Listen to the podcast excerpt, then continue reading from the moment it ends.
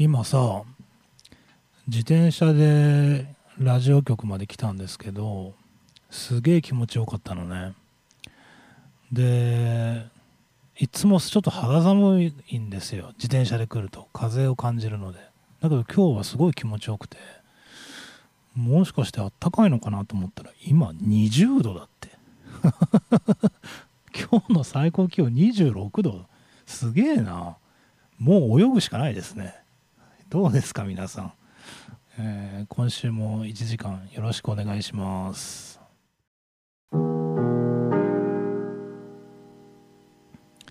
世界8億9000万のスバルタクシーファンの皆さんおはようございます。帰ってきたヘビーメタルの逆襲の時間です。この番組は FM 放送周波数 79.8MHz またダラズ FM のインターネット放送はパソコンからサイマルラジオでさらに無料音楽サイトリッスンラジオを通じて全国どこからでもお聴きいただけます。番組へのメッセージはメールの方は798ダラズ FM.com ファックスの方は0859-21-7878でお待ちしています。皆さんにも多分誰でも大なり小なりルーティーンってあると思うんですよね。まあ、日課というか決まり事っていうんですかね。ちょっと日本語にうまく訳せないですけど。で SNS で僕のことフォローしてる方だったらご存知の方多いと思うんですけど僕はあの毎朝風呂に入るっていうのを日課にしてるんですね。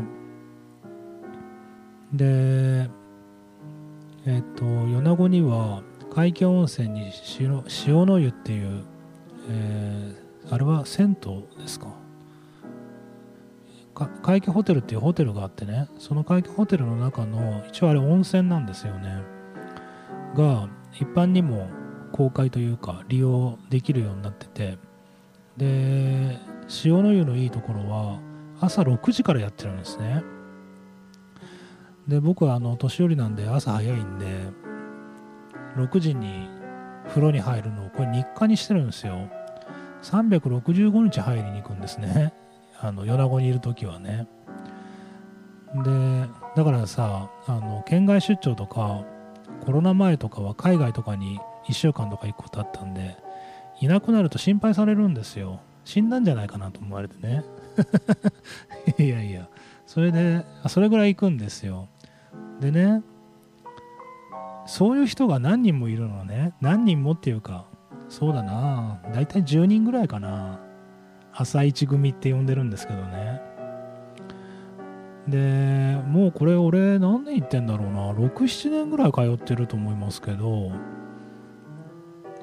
最初結構面白くてね。なんかそのだって朝6時ちょうどにさみんな並んでるんだよ。すごいよね。で、10人ぐらいって言いましたけど、男性が10人ぐらいで、女性も5、6人朝一で入る人、まあ、要するに僕みたいな人がそれだけいるってことですよね。でそういうのを見てる、観察してると、その仲間として面白いなと思って、そういうのを SNS に、まあ、面白おかしく書くっていうのをやっててるんですけど、まあ、それは置いといて。で言いたいのはさ今日も行ってきたんですよ。そしたらね誰もいないのね。みんなどうしちゃったんだろうと思って。そしたらさ今日明日と休みなんですよ。それでそのまあざっと10人ぐらいいるね常連の中で実は1人だけね僕みたいに来てたおじいさんがいてでまあ、これを仮に西安としましょうか。歌唱としてね。で「おお西安今日誰もおらんねえ」って言って朝行ったら「休みだしこだわ」みたいな感じで行ってで今日明日と正確には昨日の昼からやってたみたいなんだけどだけどさ昨日の朝行った時はさ何も思わなかったんですね。だからあなん教えてこせばいいのになと思ってちょっと思ったんですよ。ででまた俺もまたおせっかいだから他のさあの常連の友達がいてね年上の友達がいたんでその人大体いつも6時半ぐらいに来るんですよ。なのであこれは俺の二の舞をあのさせるわけにはいかんと教えてあげんといけんわと思ってメッセンジャーで「今日明日と塩の湯休みらしいですよ」って言って「気をつけてください」って言ってメッセージを送ったらいやそんなのはもう1ヶ月ぐらい前からずっとアナウンス張り紙がしてあったっていうんですね。でマジかと思って。で実はその張り紙僕も見てたんですよ。だけどその何が言いたいかって昼間だけ休むと思ってたのね。そしたらその完全多分ホテルも休んでんじゃないかな。あのだだっ広い駐車場にほぼ車止まってなかったので多分館内全部がこうリニューアルというか清掃というか点検というかで休みなんだと思うんですけどで俺全然情報をキャッチできてないなと思って。確かにね言われてみたらねその張り紙見てるんですよ。毎日ね。1ヶ月ぐらい前からあった。お前バカじゃねえかって言われて。何見てんだよって言われて。それであすいませんねと思ったんですけど。で家に帰ってさあのルーティンは欠かせないですから家の風呂に入るわけですよね。チェーとか思いながら。であのー、なんだ。そう俺だけ間違えてたんだと思って。で家でシャワー浴びながらあのでもそういうことってよくあるなと思うんですよね。あのー、なんだっけ。SNS でも僕なんかしょっちゅう経験してますけど書いてないことをさも僕が言ったかのように言われるんですね。なんか誠司さんがこう言ってたみたいな。俺そんなこと一言も言ってないんですよ。だけどそういうのがすげえしょっちゅうあって昔はそういうのになんか腹立てたり悲しくなったりしてたんですけどああなんか人ってこういうもんなんだなってこの78年はもう悟っててるんですね。でその言ってもないことをさも僕が言ったかのようになんとか松本がなんか何々って言ってたらしいとかね。おばさんとか得意ですよね。らしいとかすぐ言うんですけどまあまあそそれも結構嫌なんですけどそれよりあのちゃんと説明してるんですよ。でちゃんと説明して分かりやすく書いてるのに分かってもらえないんですよ。例えば何だっていいですよね。4月11日は火曜日ですって言ってんのに誠司さんに4月11日は水曜日って言われたみたいな。ね。でいやいやそんな勘違いするやついねえだろうって言われるかもしれませんけどいやもう毎日そんなんばっかりなんですよ。であの LINE とかでもってんのに分かってもらえない。で俺の書き方が悪かったのかなとかなんか足りなかったのかなとかあと、まあ、言い過ぎたのかなとか思うじゃないですか。いやだけどこれ読み返してもこれで分かってもらえなかったらどうしたらいいんだろうなって。あの自慢じゃないですけど僕割と文章を書く仕事してるんであえてどっちかといえば割と得意な方だと思うんですけどいやでねそれで何が言いたいかって人に伝えるとかってあのすごい難しいことなんだなって今更ながらねあの思うんですよね。1ヶ月前から風呂を休むぞって言ってんのに ねわからないバカ親父がいるわけですよここに。とかそういう日々のコミュニケーションっていうのもなんか本当難しいなと思うね。今日この頃で。まあ今日やっちゃったみたいな感じがありますけど昨日とかも一日そのことでねあの今後のことを考えていた私です。さあ今週の番組はですね、まあ、今週だと来週っていうかもっと言ったら今月はもうずっと11日今日11日でしょ？で18日25日まあ、5月の1週目も多分そうだな。ニューアルバム出るんで浜田真理さん僕の大好きな、まあ、というかハードロック日本のハードロックヘビーメタルの好きな人のもう永遠のマドンナだと思いますね。の、えー、特集をします。19日にニューアルバムを発表されるのでそれに向けてこうガーッと盛り上げていこうなと思ってます。今週と来週はですね2016年に彼女が発表したミッションから聞いてもらってます。続いてお聴きください。ディストピア。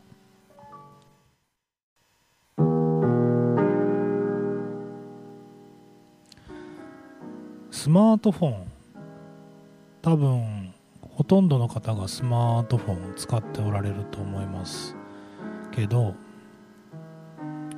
ちなみにうちの母親ガラケーなんですよ。すげえなと思って。あのまあ全然いいんですけどね。で、まあ、今更なんですけどそのスマートフォンとガラケーどっちだみたいな話が未だにあってあれみんな根っこのところ勘違いしてるんですね。あのわざわざ解決解説する話でも本当はないんですけど。スマートフォンっていうのはこれはパソコンですから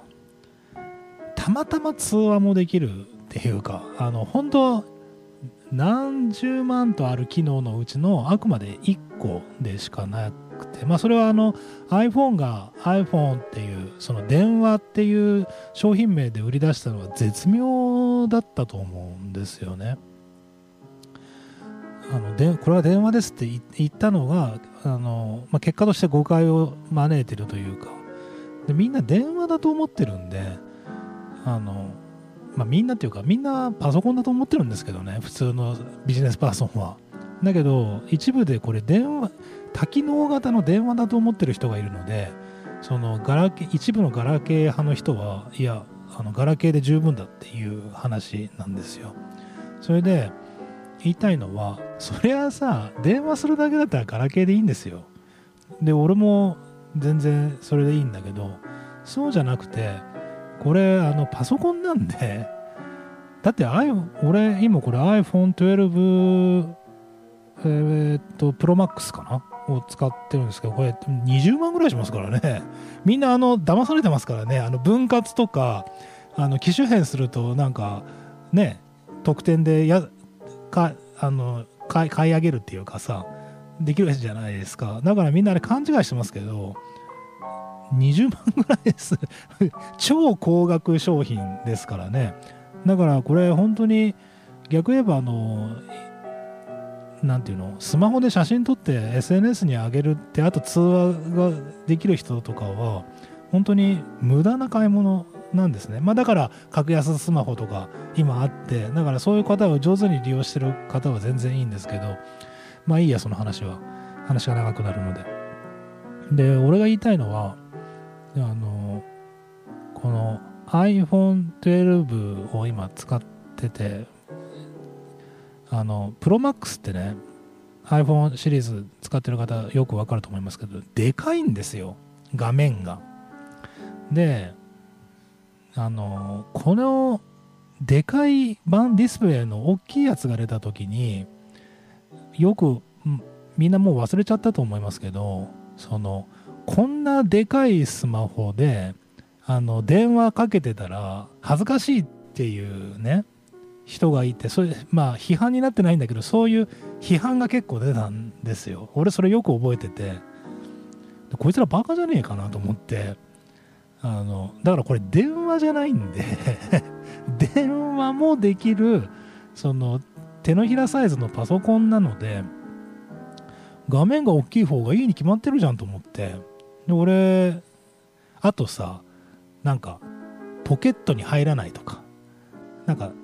そういうことすぐ文句言うやついるじゃないですか。知らんがなと思ってあのポケットに入れんでいいがんと思うんですよね。そんなそんなちっちゃいのがいいんだったらマジでガラケー持っとけやと思って2つ折りの。それでスマートフォン使わなかったらいいのになと思うんですけど必ずこの大きい画面の割れた時にその画面が大きくてこういうのを耳に当てて通話してたら恥ずかしいとかですね。あとはそのポケットに入らないという意味不明の批判が出てきてて。であとついでに今思い出してまた腹立ってきたけどこの iPhone の新機種が出た11、10とかかな。あの相当薄くなったんですね一時より。であのそれこそまたあのポケットに入れるバカがいてあのお尻のポケットに入れて座ったら割れたっていうクレームがね 割れねえよと思うんですよ。あのいやそれでさまたそういうのを SNS にねらしいとか言って書くやつがいるんですよ。あの折れるらしいですよとか言って 折れんはだらと。思って いやそりゃさあのものですからね。それはこれだったら叩き割ったら壊れるわけですよ。当たり前ですけど。でどんな負荷かけるのか知らないですけど100キロも150キロもの圧力かけてさグッて押したらさそりゃ割れるかもしれませんよ。だけど日常生活しててちょっとお尻に入れたまま座ったからって割れないんですよ。アップルそこまでバカじゃないからね。まあまあ賢い会社ですからそんなことで割れるわけないんだけどいや割れるとかなんかそういうことをね言うやついるんですよ。まあいいやちょっと思い出してまた頭に来たんでついつい言っちゃいましたけど言いたいことはそんなことじゃなくてその大きい画面ででなんで大きい画面でかっていうと僕はあの電子書籍を iPhone で読むことが多いんですね。移動中とか。で特にあの、まあ、それこそね電子書籍が出始めた頃紙の本か電子書籍かみたいなんでねすぐ何でも対立させますよね。バカなんですかねあれね。どっちがいいかみたいな話になって。そんなんどっちもいいに決まってるかなとか俺思うんですけどいややっぱり本は紙で読むべきだとかいやなんか場所を取らない電子書籍の方がいいとかって言ってまあうるせえなとかって思っててそんなん好きにしたらいいがんとかって思うんですけどで僕はあの電子書籍も普通の紙の本も大好きなので両方読むんですけどえっと漫画漫画だけはね僕はあの電子書籍派だったんですね。っていうか今も電子書籍派なんですよ。なんでかっていうとあの構造上漫画ってそのかさばるじゃないですか。すぐ全65巻とかになるでしょ？ね？割と人気のあってね。ワンピースみたいにさあのまああれ週刊じゃいや週刊ジャンプ病ですから。週刊少年ジャンプ病であの終われなくなるんだよね。もう途中から多分あれ。大人の事情とかで。ねドラゴンボールとかも最後すごいことになってたじゃないですか。でワンピースもなんか 100, 100何巻とかなんかそういう世界でしょ？まあまあそれは俺あの週刊少年ジャンプ読まないで分かんないんですけど漫画って50巻とか60巻とかなるじゃないですか。でそうなるとその一つの作品を買うだけで本棚が1冊埋まる1段。埋まっちゃうんでそれは俺は避けたいなと思って漫画はねあの全て電子書籍で買うようにしてるんですよ。60巻持ってたってあの1ミリもかさばらないので電子書籍。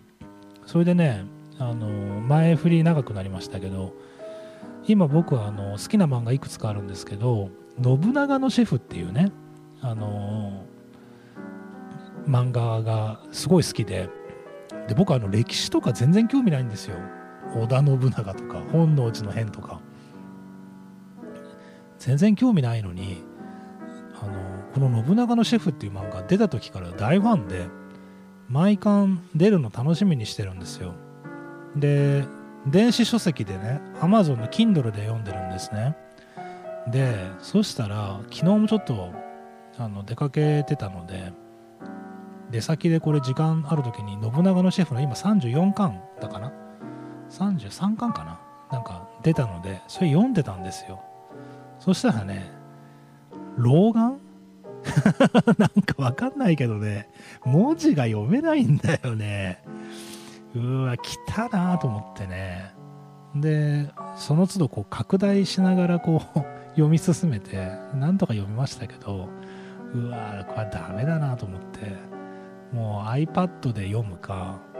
まあ、それか紙の本に変えるかしかないなって今思ってるんですけど情けないね。本当に。文字がちっちゃくてねそのコマが追いつけないんだよね。なんかいい方法ないですかね。なんかちょっとした出張で iPad も iPad Pro 持ってるんですけどなんかちょっとねノートパソコンと iPad と両方持っていくのもなと思うしどうしたもんですかね。なんかいい解決方法ないでしょうか。さあ、えー、今日からですね浜田真理さんの、えー、特集を組んでいます。2016年に彼女が発表した、えー、ミッションアルバムミッションからお聴きください。モンスターウェイブ。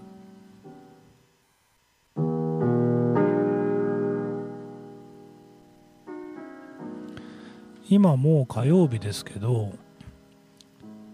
おとついの日曜日ですか？えー、っとなんだっけ。知事選。鳥取知事選と鳥取県議会議員の選挙があってまあいわゆる選挙戦ですよね。1週間。繰り広げられてた。って言っても選挙カー乗ってよろしくお願いしますっていう話だけですけどね。あのいやそれが悪いとかってわけじゃないですよ。でまあ僕はあの選挙に立候補したことないですしあのなかなか現実は違うんだろうなとは思いますけどあの選挙カーに乗ってなんかバーバー言うのもうやめたらいいなって、まあ、思ってんですよね。でそういう人 SNS にたくさんいてでそういうこと書くと必ずそのいやお年寄りとかはそうはいかないんだと。やっぱりあの名前呼ぶっていうのが効果あるんだっていうことらしいんで、まあ、そこから先は先はもう水かけ論みたいなことになっちゃいますからああそうですかとしか僕は言いようがないんですけどだけどなんかもうちょっと違うやり方あるんじゃないかなって前々から思ってます。でまあそれはさておきえーと、特にまあ若い人って言っても僕らと同い年ぐらいの40代それからまあ30代ぐらいの人ですかね。30代の人はいなかったかな。分かんないけど、まあ、結構知り合いがね県議会議員の立候補したっていう。まあ50代ぐらいの友達もいますけどあのまあ、現職の方が再び立候補していたので、まあ、それぞれその、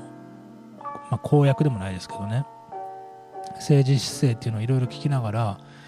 僕なりに応援してきたつもりです。で、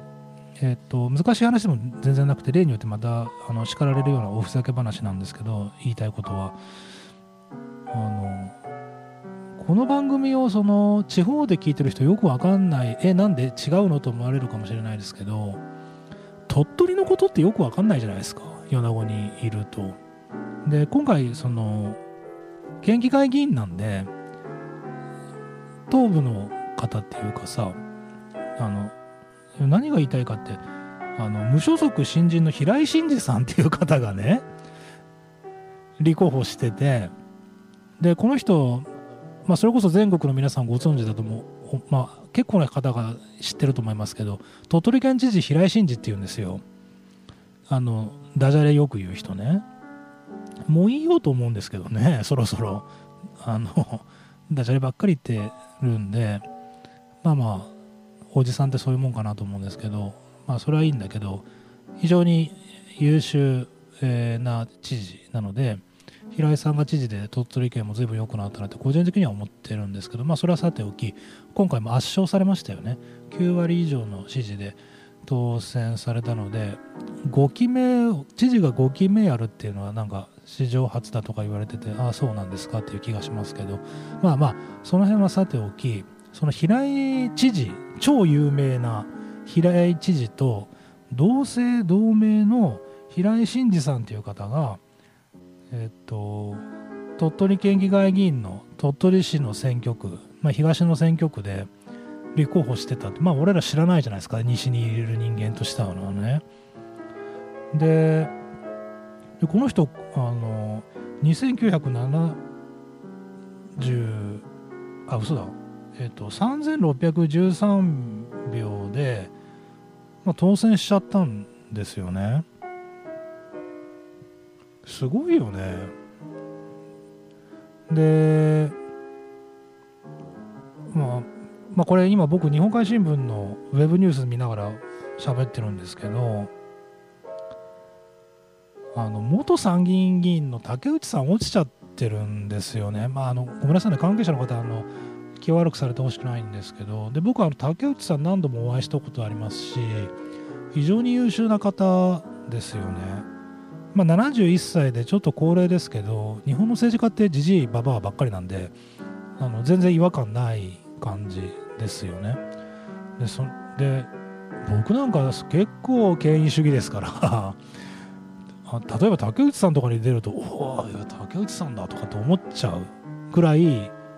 その僕の中で有名人ですけど竹内さんが、まあ、落ちてしまわれた。で片やこの平井真二さんって54歳ででね僕はねこれ面白いなと思ったのはその選挙活動っていうのを基本的にされないんですよね。なんかその選挙カーに乗ってどうしたとか。あの SN そう選挙カーを使わない。で SNS だけで情報発信してる。それ俺がずっと言ってることでじゃんと思って。実践されて。でしかもなんかあの自分には入れるなって言ってたわけですよね、まあ、それもすごいポーズとして面白いなと思うんですよね。でさらさらに言うとあのなんだっけこの人あのですよね。今日の今朝の日本海新聞見たんですけどあのなんか詐欺か横領か分かんないけど7億円ぐらいなんか大阪の方で悪いことして あの実刑食らってますよね。いやらしいんですよ。でねそれを また SNS で また SNS でめっちゃ怒ってる人いるの。なんかそんなやつに入れやがってみたいな。だけどさ俺はねその何が言いたいかってすげえ希望が見えた。あのいやこの人のその人柄人格の良し悪しとか俺全然知らないですしよくわかんないけどさそのまずその選挙カー乗らなくても当選するっていう証拠に証明したってことですよね。で それからその僕常日頃言ってますけどどんな犯罪を犯した人でも必ずその再出発するチャンスはあるべきだってずっと思っててだってもう100%真っ白な人間なんていないじゃないですか。ででこの人もなそういう悪いことしちゃったんだけど実刑食らって出てきてるわけでしょ？でそうやって世の中良くしようと思ってるんだったらチャンスやれやと思うしそういうものを掴んでるってことですよね。であの手放しでねこの人絶賛できないですよ。あのまあまあやんちゃだと思うしそれから実際悪いことしてるんだからね。あのそれは分かるんだけどだから手放しでよかったよかったとはならないだろうけどだけど少なくとも何ていうかそういうチャンスをつかんでものにしたっていうのは俺は立派だなと思うんですよね個人的に。まあ分かんないですよ。その今日の日本海新聞見るまで俺知らなかったんで。同姓同名のって。だからぜひですね鳥取県議会議員としてあの頑張ってもらいたいなとあのそんな風に思ったんですけど皆さん今回の選挙いかがご覧になられたでしょうか。さあ浜田真理さんの